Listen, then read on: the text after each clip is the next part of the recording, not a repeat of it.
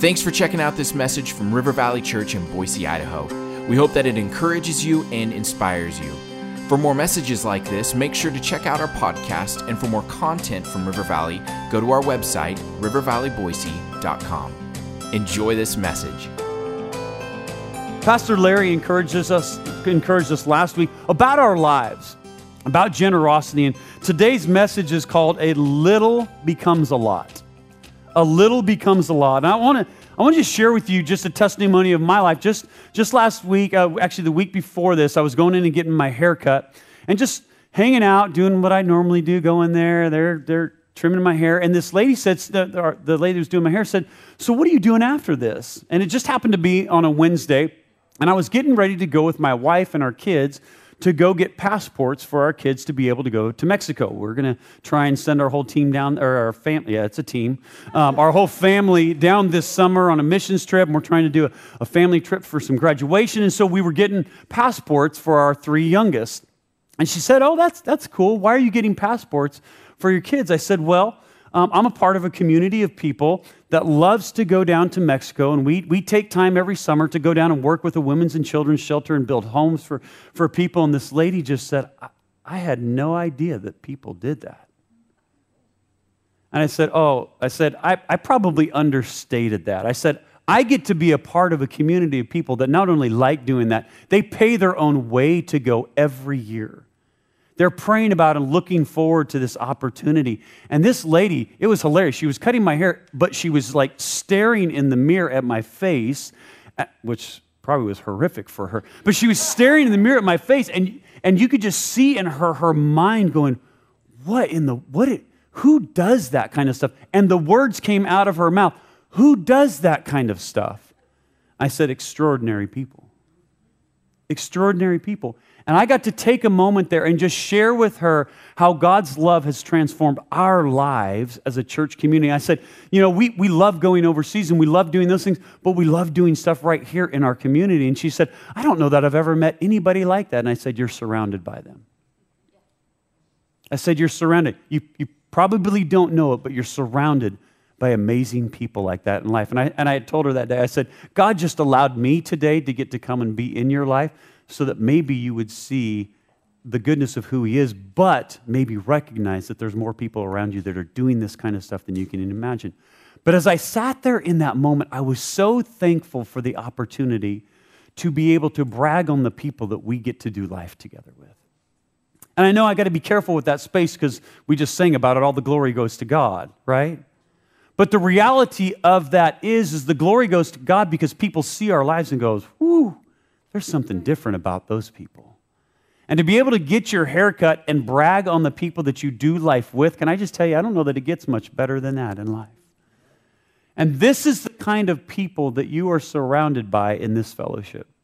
We took thirty-seven last summer. I have no idea how many we're going to take down this summer, but we're going to continue to do things that bring glory and honor to God. Why? Because it gives us moments like that where we get to give a testimony of the greatness of our God and what is seen in the life of the people that are around us.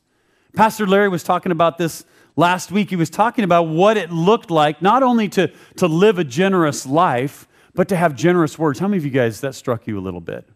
I remember sitting over there last week, and when he was talking about, he was talking about giving, we're going to talk about that today, but he was talking about the words that we speak and the opportunities that we have to be generous with our words to each other. And something just convicted me in my heart. I need to get better at that. That's something completely under my control. That's something completely that's that's in my realm that I have something control over. I, I can choose to be generous with the words that come out of me. How many of you guys feel like you can do that? And, and I was just reminded by how deep of an impact that that happens in our lives. When I was sitting with a friend of mine here at River Valley this way, last week, I was sitting and having some coffee with Dallas, and we were just talking about this right here, family and community together. And he said he he has felt the tangibleness of the body of Christ in his life over these past few weeks, and they've been walking through some stuff as a family, but he has felt the tangibleness of God's love and His grace to him because of words of generosity that have been sown into his heart and his life. And I just thought, man, church, we got to do this more. Tim, we got to do this more. To take moments to just sow into each other's lives some words of generosity. Can I get an amen? Come on. As you think about the people that you're interacting with and what you're doing in life, we, we, we know that we have lots of different opportunities that come for us in life. And we're in a series right now, a two-week series, and we're talking about a kingdom of generosity. And if I can think of all the things that the kingdom of God is known by, there's, there's, there's I think, that some hallmark things that we would think about when the Hopefully, when, when people interact with our lives, and I don't want to say what the world thinks when they think about the church, because those are two very different things. We have not done ourselves very many favors in that space. But here's what I want you to think about today. What do people experience when they interact with your life on a daily basis?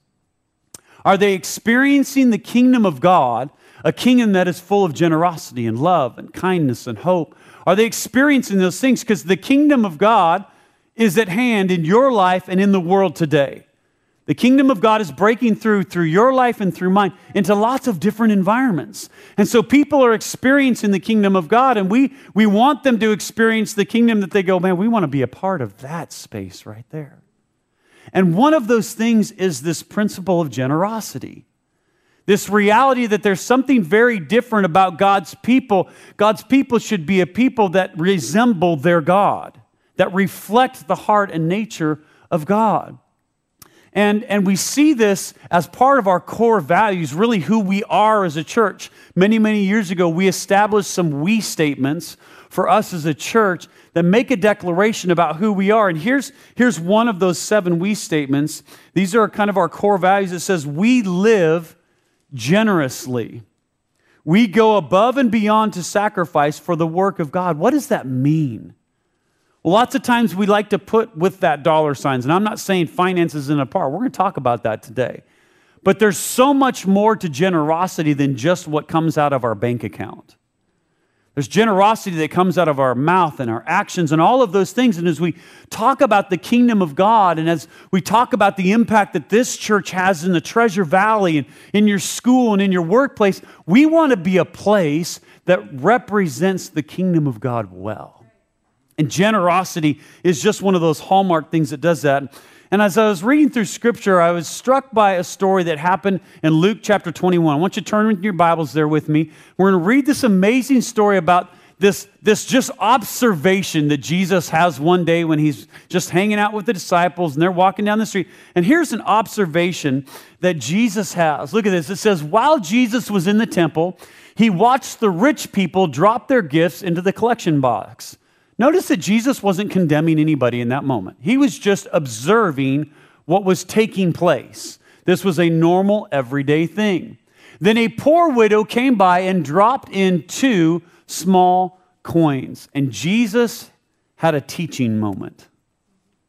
Jesus paused in that moment. He was with his disciples, and he wanted them to experience something about the kingdom of God in this moment. And here's the truth that he dropped in their heart. He says, I tell you the truth, Jesus said, this poor widow has given more than all of the rest of them, for they have given a tiny part of their surplus, but she, poor as she is, has given everything she has. Jesus gave us this picture right here into the joy of the kingdom of God, of what generosity looks like. He gave us this beautiful snapshot um, and some comparison and contrast here for us, I believe, to learn from as he was teaching his disciples of one of these kingdom principles that would impact their life forever. And Jesus said, look, oftentimes when, when we look at the generosity of the people around us, we're, we're, we're looking at it the wrong way. What we need to be looking at is beyond the gift and beyond the resource and beyond all that. And we want to look into the heart of, of what is coming out of that person as generosity is taking place. Are they giving just out of their abundance? Or are they giving everything that they have in that moment as a gift and honor to God? It's a beautiful picture that, that Jesus gives us here. And he's celebrating this amazing kind of generosity. I could tell you story upon story upon story about people that are sitting around you right now who have demonstrated this kind of generosity, who've given and blessed and, and poured out from their lives to the people that are around them, to our community. I could tell you stories about young people who gave thousands of dollars so that other young people could go to a camp and experience the presence of God in their life, could have a life-changing moment with God. That, I'm talking about a student that did that. I could give you examples of people that are sitting in this room right now who have given away cars and other resources to other people so that they could be blessed. That's generosity. I could tell you stories right now of families who have lived sacrificially so that other people could experience the blessing of God in their lives.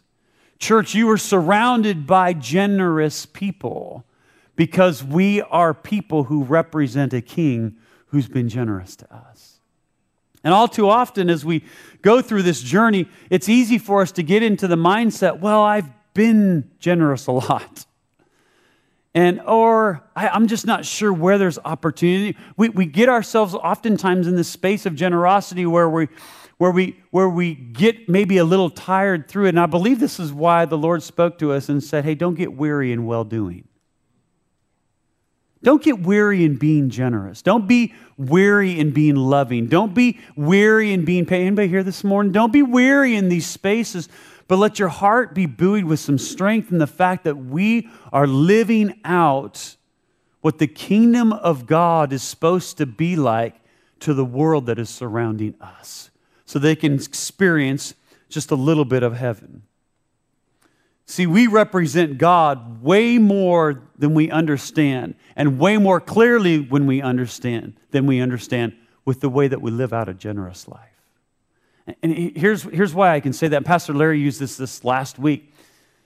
We love this verse because it's like the verse that's at every football game, and we want people to get saved and go to heaven. And but John three sixteen is really not necessarily a verse so much about salvation. It's really more a verse about God's generosity. For God so loved the world that he gave. God's love motivated him to be generous to you.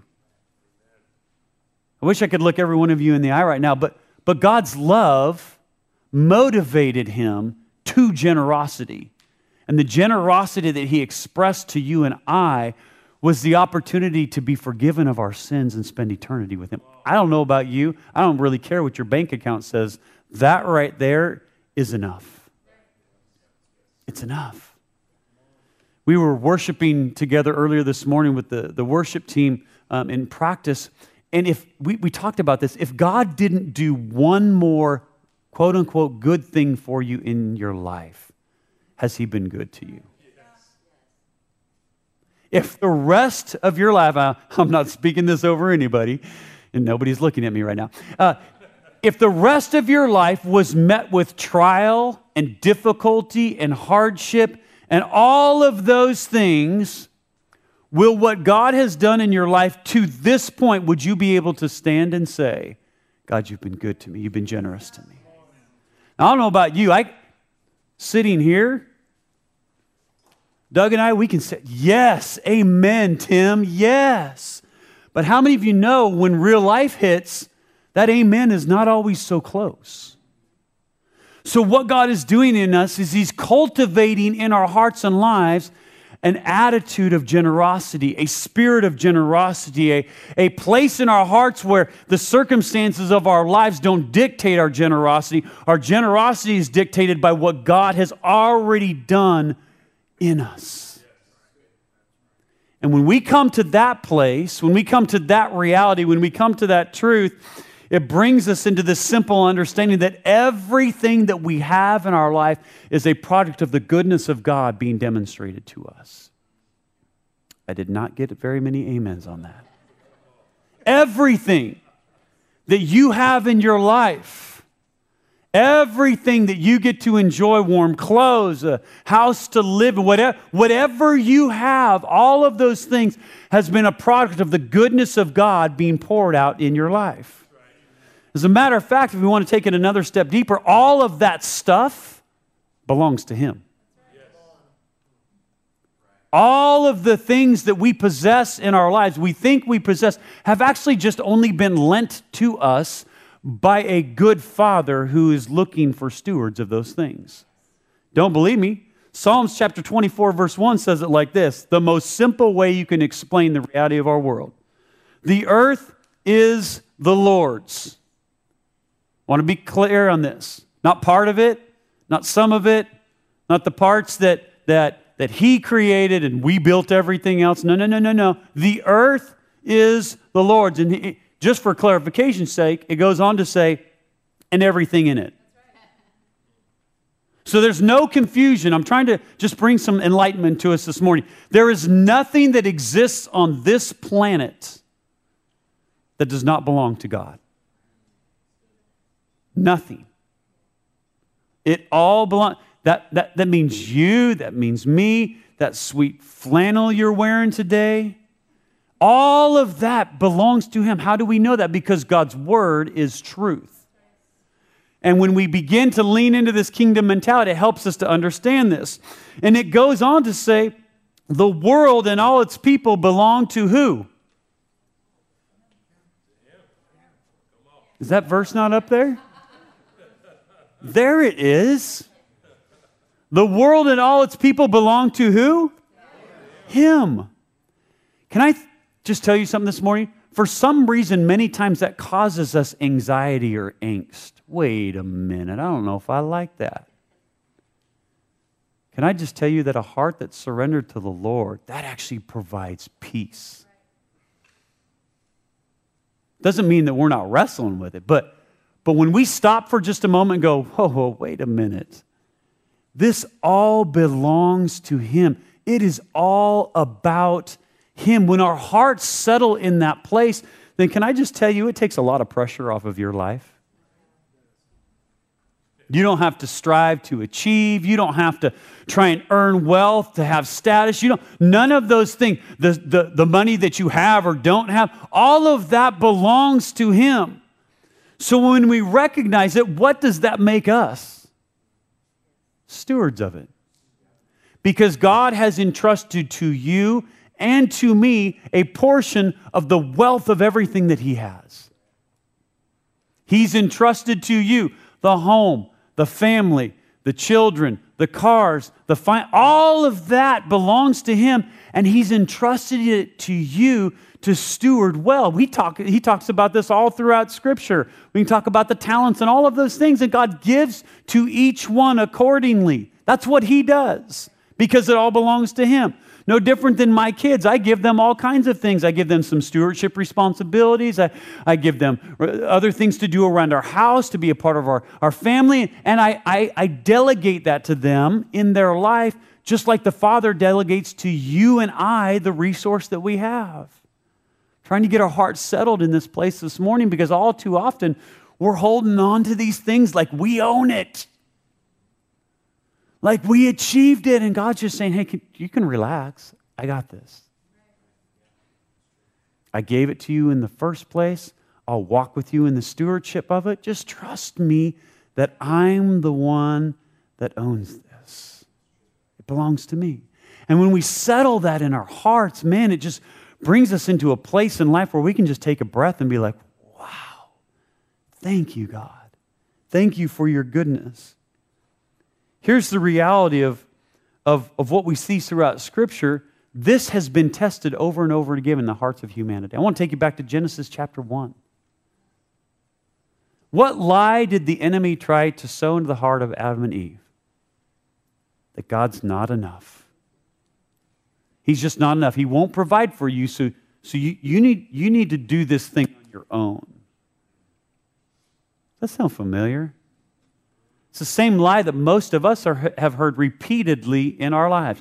I don't know if God will be faithful to you, so, so you just better work a little harder. I don't know if God can, can, God can provide in your life, so you, you, you better work a little bit more overtime. People, I'm not saying there's anything wrong with overtime. I've worked plenty of it in my life. But when that is where our focus is as the source of our income and resource, we've missed the whole reality of God in our life. He is our provision. It all belongs to Him.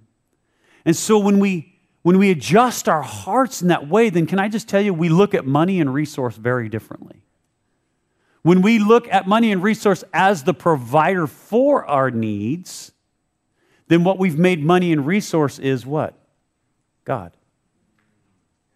But when we look to God as the provider of our money and resource, then our money and resource, the things that we, we get to utilize in life, the things that we've been given stewardship of, all of a sudden take on a whole different framework in our life. We don't worship them. We worship the one who's given us those things to steward for Him. You guys with me this morning? And here's the beauty of what this leads us to is it leads us to what Pastor Larry was talking a little bit about last week, that money and resource in your life is simply a seed. It's a seed. And what God desires from the seed that He's put into your hand is multiplication. We see it in the principle, right, of, of this, this reality of the talents. The, the, the servant that buried his talent, what happened to that servant and the resource? It was taken from him and given to the other one who did what? You guys know this. You guys, I'm not saying that. And I'm accountable for what just came. No, listen, this, this is the heart of the kingdom of God. I want to help you understand kingdom principle, right? Kingdom principle is God has given seed to us.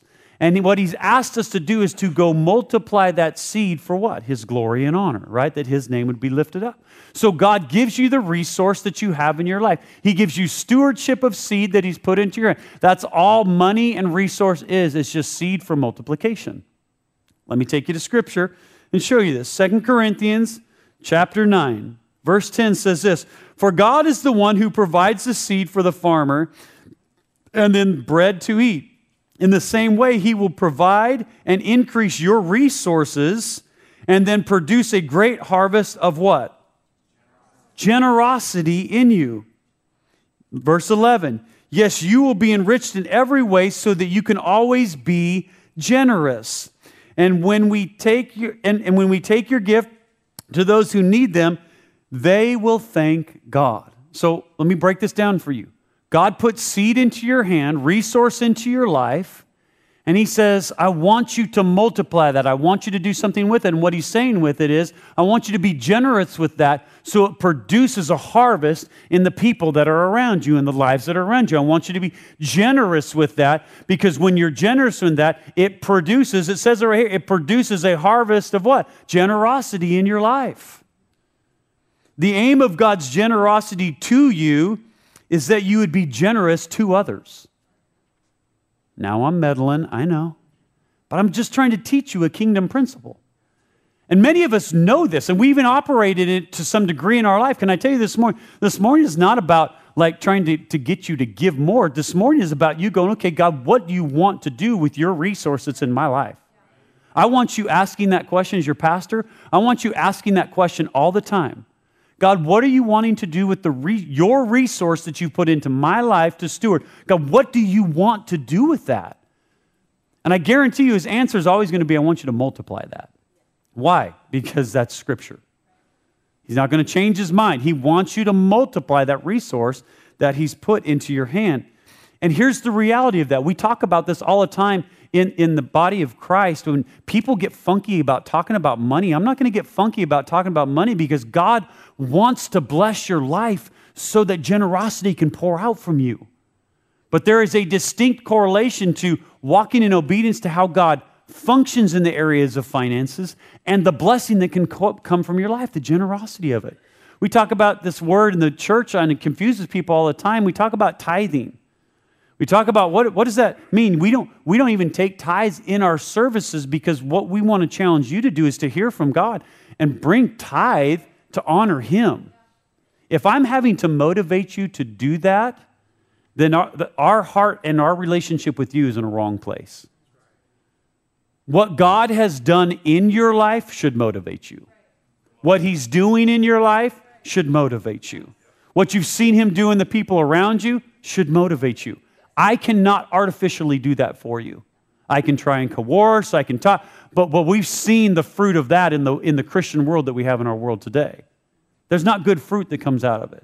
So what we invite you to do is to go before God and say, God, you've given me this stuff. What do you want me to do with it? And his word is really clear. It teaches us some really beautiful things. The tithe, really all the tithe is about is, is this. Do you believe that God can provide better than you? That's all the tithe is. I'll, I'll, t- I'll put it this way. A tithe is a test. Man, there's some sober faces. Guys, it's just money. Come on now, relax. A tithe is simply a test from God. Will you put your heart into the place of faith and say, God, you can do more with ninety percent than I can do with one hundred.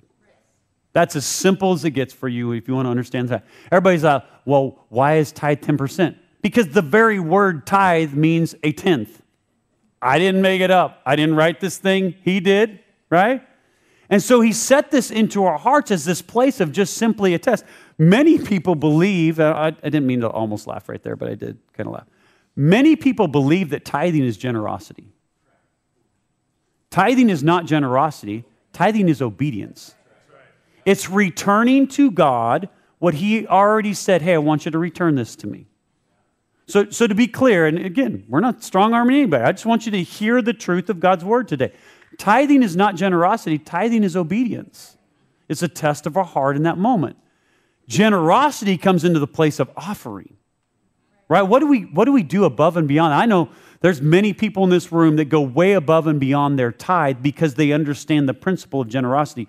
Tithing is addition. Offerings, this place of generosity, is multiplication. You'll never experience the multiplied work of God in your life until you learn how to be a generous person, not only with your finances, but with your life. So I want to be clear about that today. We're talking about finances. Last week we talked about the work of our hand and the words of our mouth. Today we're talking about the resource that God has put into your life. So as we think about, and as you think about the stewardship of what God's given you, I want to put it into a little perspective this morning. And this is super sobering. I'm just going to, I'm just going to pre-warn you right now. This might be a little frightening to you. Okay? So everybody hold on. In the United States of America, the Christian church has not settled this place in our heart. I can just tell you that right now. And it's not because I'm just like trying to throw some fun things out there. Statistics prove it to us. In the United States of America, over two hundred forty-seven million people would call themselves in some shape or form a Christian. So two-thirds of our nation. Some of you are like, I don't think so. I, I think actually, despite what our media tells us, there, there is, there is that many people who have had an encounter around the body of Christ or have, have, have been in that space and, and would call themselves believers. Here's a staggering statistic for you. Out of that two hundred forty-seven million, only one point five million say that they have ever, ever tithed or do that on a consistent basis. So let me, let me put this in perspective for you.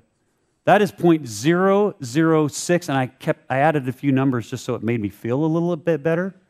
six point zero seven percent of Christians, people that would say that they have some kind of faith in their life based on the Bible, okay? And I'm not going to debate with you on the varying degrees of that. I'm just telling you, in our nation, that's where we stand right now. zero point zero zero six percent even tithe into their local church, the, the place that they would they would go to. That's pretty crazy. Let me, let me put it to you in this perspective. Can we go to the next slide?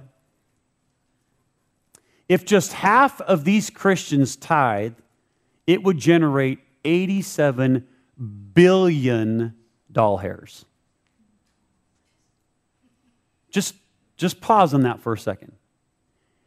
If the Church of Jesus Christ, people that called themselves Christians, just simply did the obedient space of, of walking in relationship, eighty-seven billion would come into the kingdom of God.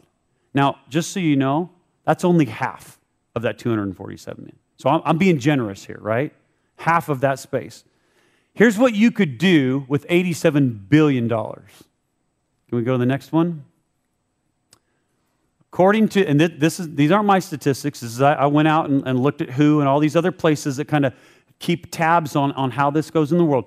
twenty-five billion, with twenty-five billion dollars, we could end world hunger right here today, right now. twenty-five billion dollars. Some of you are like, well, we just spent trillions on all kinds of stuff as a nation. Yes, we did, and this explains why we have the problems that we have. So out of that twenty-five billion dollars, we could, we could do that. twenty-five billion dollars could solve the world crisis of clean water. So I don't know if you've ever traveled overseas, but most people don't go to faucets and get clean water out of that space. They're taking out of a puddle or a river or, or these spaces, and it's caused all kinds of challenges. No, twenty-five billion dollars focused into this space could solve the problem of clean water in the world that we live in today. Let's go to the next one. twelve billion dollars could end illiteracy. How many of you think that might be a helpful thing for our world today? All the teachers said amen, right? So I want you to think about this. For only sixty-two billion dollars, can we go to the next one? sixty-two billion dollars, we could help solve world hunger, we could get clean water to everybody on the planet, and we could end illiteracy. How many of you would say that those would be things that you would want to contribute and be a part of? Yeah, I don't know anybody that would be like, oh no, we want people to starve. Let's, let's do that. No, no, no. That's only sixty-two billion dollars. I, I want to remind you that the church has the ability to have generated over eighty-seven billion dollars in that space. I, I want to present something to you this morning. That God has already given the answer to the need of our world in His people. That He is redeemed, He's bought us, He's purchased with us, purchased us, He's shown us generosity, and He gave us a simple principle. Listen to me, this is not all the wealth of the people that would call themselves Christian. This is a fraction, ten percent of that would be able to do what we just talked about in a split second. Like, think about that. That God's answers to the brokenness of our world already resides in the people that He's redeemed. I don't know about you, but I was sitting there, Jason and I were talking about this morning, I was like, what in the world are we doing? What gospel are we preaching? We have an opportunity within inside the grasp. Uh, and this is just in the United States. I'm not talking about globally. I'm just talking about inside the United States, resource to be able to be the answer to some of the greatest problems that have faced humanity at all times. The church has the resource to meet those needs. And yet we don't. We don't. These statistics are not specific to any denomination. I want to be clear about that. But according to Barna report, there's over three hundred thousand churches that are Protestant churches in the U S And I want you to listen to this real quick. And over twenty percent of those churches that we're talking about today that would call themselves in this realm of a Christian, twenty percent of them will close over the next eighteen months. Think about this. The resource that God has put into the kingdom of God, and we have over twenty percent of churches that are going to be closing because for the most part financially they cannot make it any longer. And yet the reality of the resource of the body of Christ, the stewardship that God's given to the church, means that not only could those churches stay open without question, but we could also meet the needs of the world that is around us in an astronomical way. Now, I don't know about you, but that was that's pretty sobering to me. When I just stop and think about the invitation that God and the principle that God has given to the church already, this is not a hidden truth in Scripture. This is not one you have to have like deep revelation on. Just simply the resource that God's put into the body of Christ, the incredible impact that we could have in our world. Let me bring it to this today. God will never ask you how your neighbor or the Christians around you have stewarded the resources that He's given them. Never. God's not going to come to me and say, Tim, how did Kelly and Loretta, how did they handle the resources that he... He's never going to say that to me. He's going to come to me and He's going to say, Tim, I put some talent, some resource, some seed into your hand. How did you multiply that? How did you sow it? Here's the reality of seed. Seed's wonderful in your hand, but it will never produce anything there. Seed has to be sown into a field, into ground, in order for it to produce anything. Ever. When you think about the resource that God's put into your life, it was never meant to stay in your hand. It was always meant to be sown into the work that God is doing. And church, for all of us, all too many times as God speaks to us about these spaces, it's easy for us to play tug of war with God about resource. And it reminds me of like hanging out with my kids. Like when my kids find a dollar in my car and they say, can they have it? And so I, yeah, you can you can have the dollar, it's yours. And and they're all excited about this dollar. And then we go to the, the gas station or the store and we're buying stuff and I'm short by a few cents. And I say, hey, can I can I can I have that dollar to pay for this? And they look at me like, how dare you ask me for my dollar? You gave me this, that is my dollar, right? And it's this moment of like utter shock. Like, how in the world could you ever ask me for that? Do- you gave that dollar to me. We all chuckle because the reality of it is, that was my dollar. I gave it to them just out of the kindness of my heart. And that one dollar is but a fraction, listen to me, of all the other things that their mom and I have provided for them in this journey of life. One dollar? Uh, we spent that in like the first six seconds of you breathing air. Right? Like, come on. Parents, you with me? How many times do we do that to God? God's like, hey, Tim, I want you to sow into this. Po- oh, but God, come, it's dinner for them. That's going to be like, that's going to be expensive. And oh, God, you want me to sow into the student going to, to winter camp, but God, then that means I don't get to get this new pair of pants. And God's going, really? Because I'm pretty sure I've taken care of you your whole life. I'm pretty sure that I have the capability to get you another dollar. I never sweat about the fact if my kid's going to get a dollar again in their life, right? That, it's not even on my radar. I just need the dollar so I can pay the fifty-five cents that I didn't have in the moment. God's not in need. I'm, I don't want to relate in that. But, but what I, what I wanted to make really clear to you is that God is not sitting here stressing about this. Man, he, he's just looking for some people who he can go, ooh, I can trust them. I can trust them. When I knock on the door of their heart and say, hey, be generous to that next door neighbor. Or hey, when I knock on the door of their heart and say, hey, I want you to sow into this ministry here because they're going to be planting churches. And that means a whole village is going to get to come to know Jesus and it's going to change this whole region. Like when God knocks on the door of his heart, he's looking for kids that he can go, hey, we, can I borrow the dollar for a second so we can multiply this thing out? And, and he's looking for the posture of our heart to be, yeah, you gave it to me. Of course. But all too often what he's finding is, that's my dollar, God.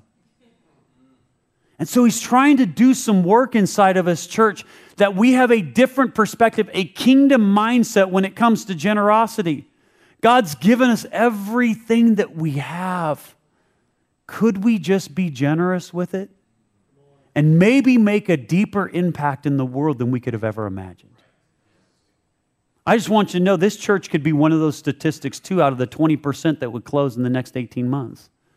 But because the majority of the people that are here already understand this place of tithing and giving. So all I'm doing is reinforcing something in your heart. But Pastor Jason led us in something this morning. What happens if the limitless God of the universe might want to do a little bit more through us? In fact, Ephesians three tells us that he might want to do something that is beyond all you could even ask or imagine. Well, but wait a minute, God. I'm I'm just not sure about this. And God's just going, just give me the dollar already. Man, we got this covered, right? And we're playing tug of war with him on these things. And church, I just can't help but believe in my heart that there's something greater that God has for the people of River Valley so that when we finish this race and we get to heaven, we're not like, man, check out the house we lived in. You can have an awesome house. I'm thankful for that. But so that when we get to heaven, we look at God and we say, God, we stewarded what you gave us well. Right.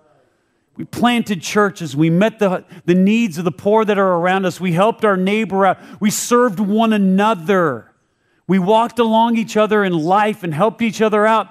And God, we wanted it all to bring you glory and honor. And God said, yeah, that's my kids.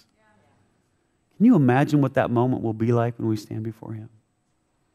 And yet we wrestle with this so much right now in our flesh and in our life. And when we look at our bank account, what's going to happen with the economy in the United States? And can I just tell you, I don't know and I don't care, because it doesn't impact what my Father's resource is like. God has provided for people generation after generation after generation in far worse circumstances than we're facing, church. So could we be a people, could we be an environment that demonstrates the generosity of the kingdom of God through how we live? I want to share with you just a couple things as we close our time this morning that we are already doing, that you're already sowing into to leave an impact in our community, and some opportunities for you to continue to do that with your life. We have a couple things that we're doing right now through a local group called Love Incorporated. Can we throw those up?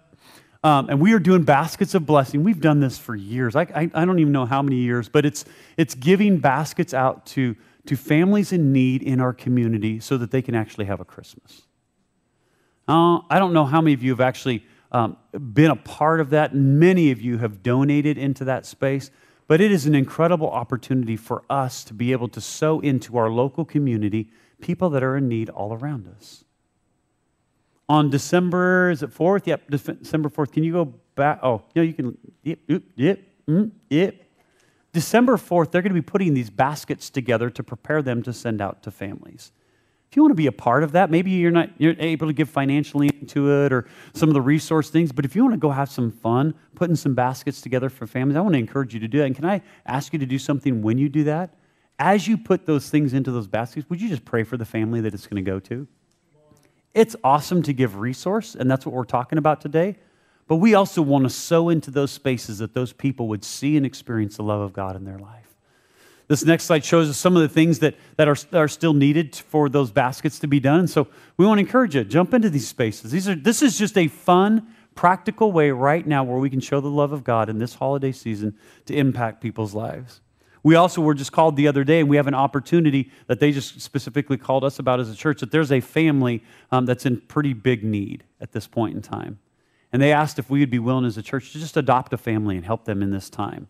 And so the answer to that was yes. It's as simple as that.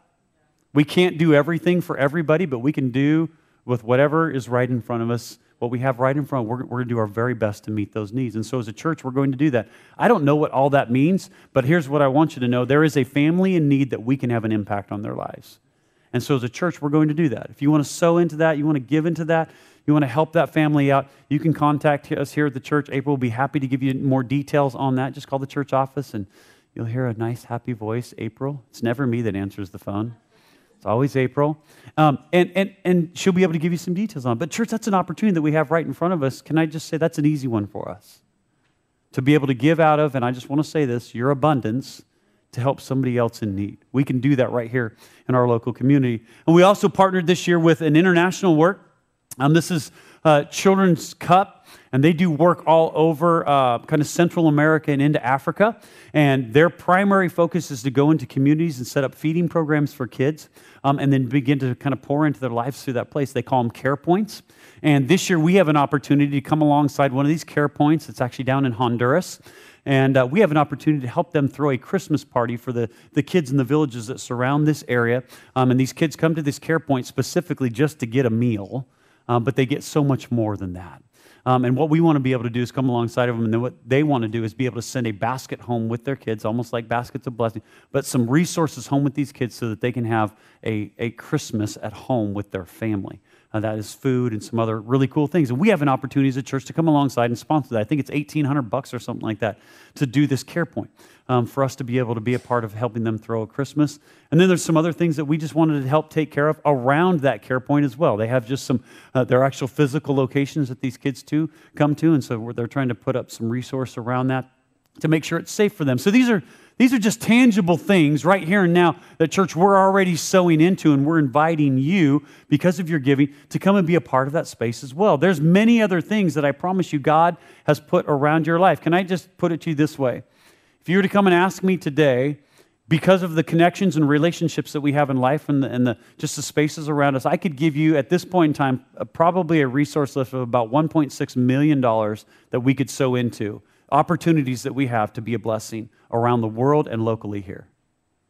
So anybody want to write a one point six million dollars check, we can take care of that today. Just come see me after service. You were supposed to laugh at that. It was way more funny. But here's the reality. Here's the reality. That actually happens often.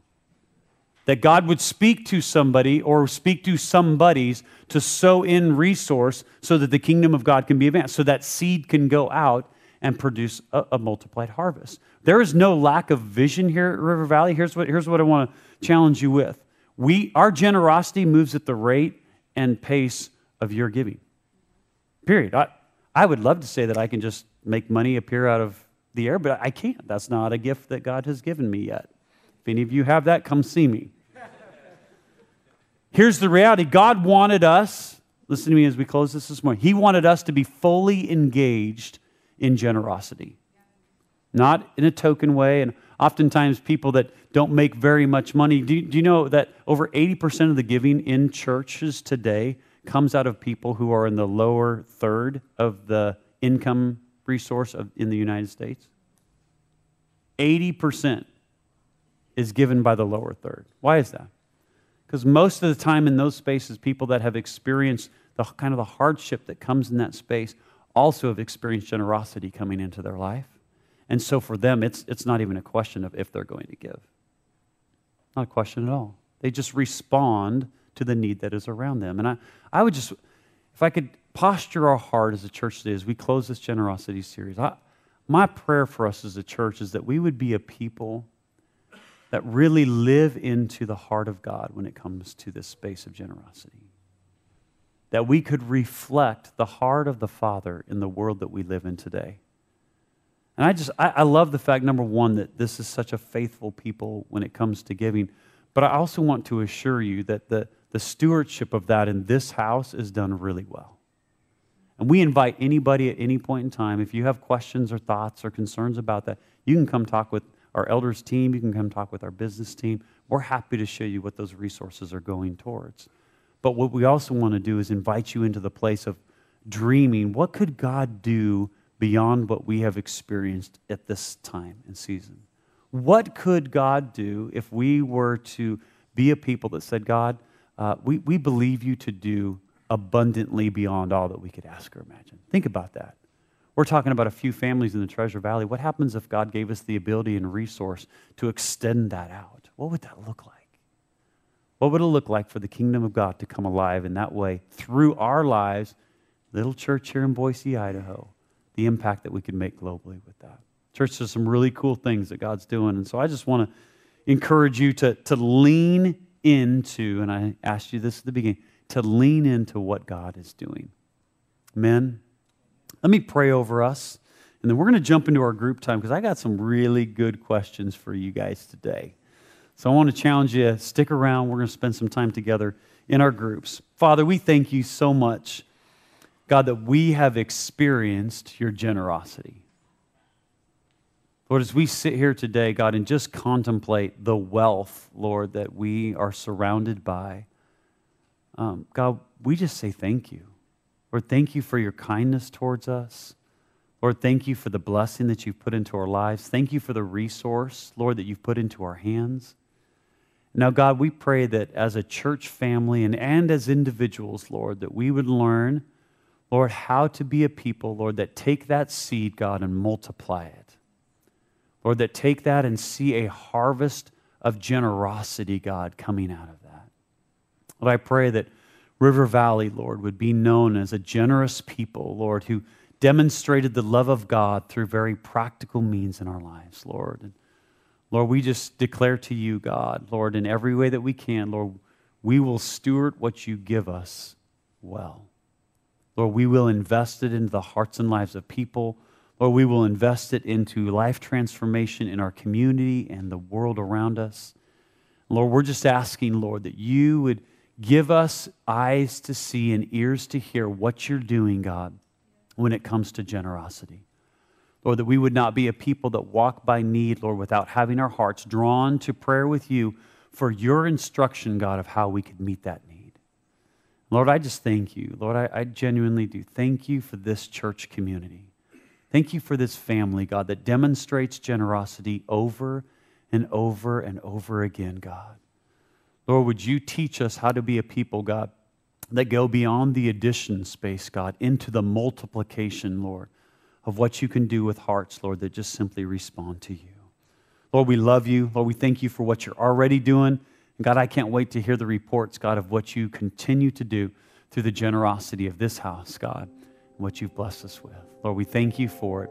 In Jesus' name, amen. Thanks again for listening to this message. Do you know someone who'd be blessed by it? Make sure to share it with them this week.